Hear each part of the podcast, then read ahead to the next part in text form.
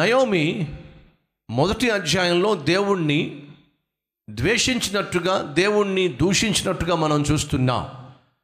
కానీ ఎప్పుడైతే రూతు జీవితంలో బోయాజు అడుగు పెట్టాడో బోయాజు రూతుకు పరిచయం కావడం వల్ల బోయాజు రూతును దీవించటం చూసినప్పుడు నయోమిలో గొప్ప మార్పు వచ్చింది. మరలా జ్ఞాపకం చేస్తున్నాను. మీరు మందిరానికి వస్తున్నారా? ప్రభు నమ్ముతున్నారా? యేసు నా రక్షకుడు అని చెప్పి మీరు సాక్ష్యం ఇస్తున్నారా?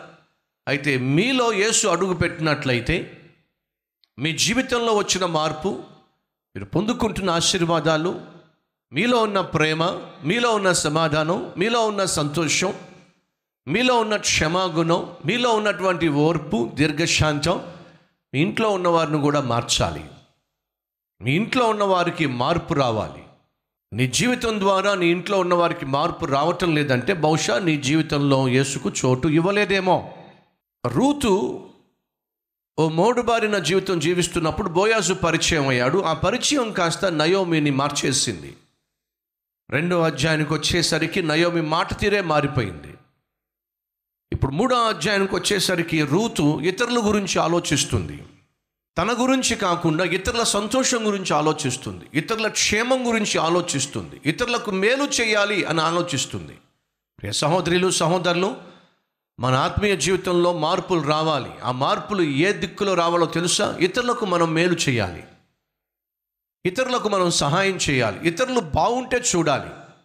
ఇతరులు సంతోషంగా ఉంటే చూడాలి. ఇతరులు దీవించబడితే చూడాలి.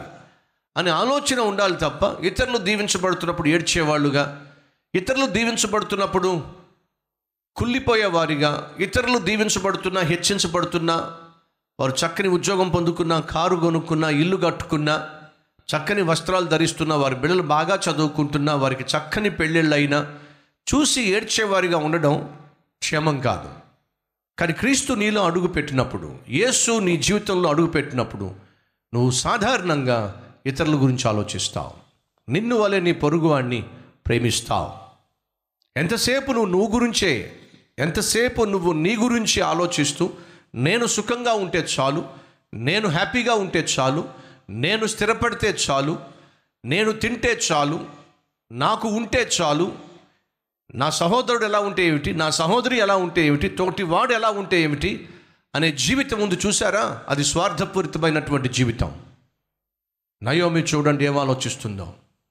నా కోడలు బాగుండాలి.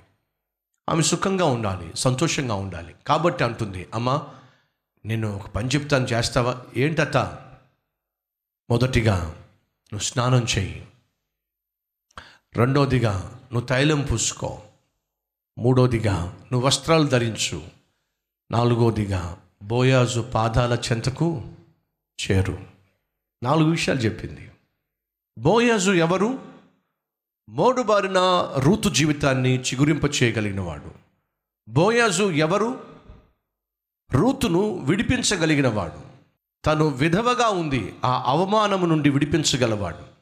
పేదరికంలో ఉంది పేదరికములో నుండి విడిపించగలిగినవాడు. దిక్కు తోచని దిక్కు లేని స్థితిలో ఉంది దిక్కుగా నిలబడగలిగినవాడు. ఎవరు? బోయాసు నిన్ను విడిపించగలిగిన నిన్ను దర్శించగలిగిన నీకు విలువనివ్వగలిగిన నీకు అండగా నిలబడగలిగిన నిన్ను ఆశీర్వాదకరంగా మార్చగలిగిన బోయాసు ఉన్నాడో. అమ్మా ఆ బోయాసు దగ్గర నువ్వు వెళ్ళాలి. ఎలా వెళ్ళాలో తెలుసా? మొదటిగా స్నానం చేయి.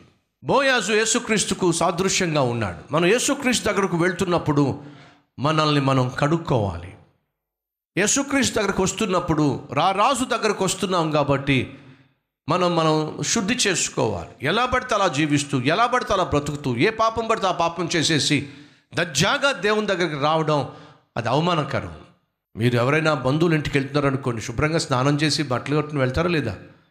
ఒక ఉన్నత అధికారిని కలవడానికి వెళ్ళారనుకోండి చక్కగా స్నానం చేసి చక్కగా పౌడర్ కొట్టుకొని కొంచెం స్ప్రే కొట్టుకొని కొంచెం మంచి బట్టలు వేసుకొని కాస్త నీట్గా కనిపించాలని ఆశపడతారా లేదా? ఎందుకని అతను ఒక అధికారి? పిచ్చి పిచ్చిగా బట్టలు వేసుకొని పిచ్చి పిచ్చిగా తలకాయ దూకొని చెమట కంపు కొట్టేస్తూ వెళ్తారా? లోకంలో ఉన్నటువంటి ఒక అధికారిని కలుసుకోవడానికి మీరు ఎంతో సిద్ధపడతారే? మరి ప్రపంచాన్ని పరిపాలిస్తున్న ప్రభు అయిన యేసుక్రీస్తు సన్నిధి దగ్గరకు వస్తున్నప్పుడు మనం ఇంకెంత జాగ్రత్తగా ఉండాలి? అందుకు బైబిల్ సెలవిస్తుంది. నెక్స్ట్ తైలము పరిశుద్ధాత్మకు సూచనగా ఉంది. పరిశుద్ధాత్మ దేవునికి సూచన. తైలముతో ఆనాడు అభిషేకించేవారు. పాత నిబంధనలో తైలముతో ఒక వ్యక్తిని అభిషేకించేవారు నూతన నిబంధనలో దేవుడు మనల్ని పరిశుద్ధాత్మ దేవునితో అభిషేకించాడు.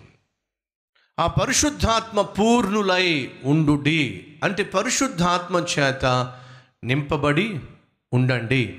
మీలో ఎప్పుడూ కూడా పరిశుద్ధాత్మ దేవుడే ఉండాలి. ఆయన ద్వారానే మీరు చలించాలి సంచరించాలి. అది దేవుడు కోరుకుంటున్నాడు.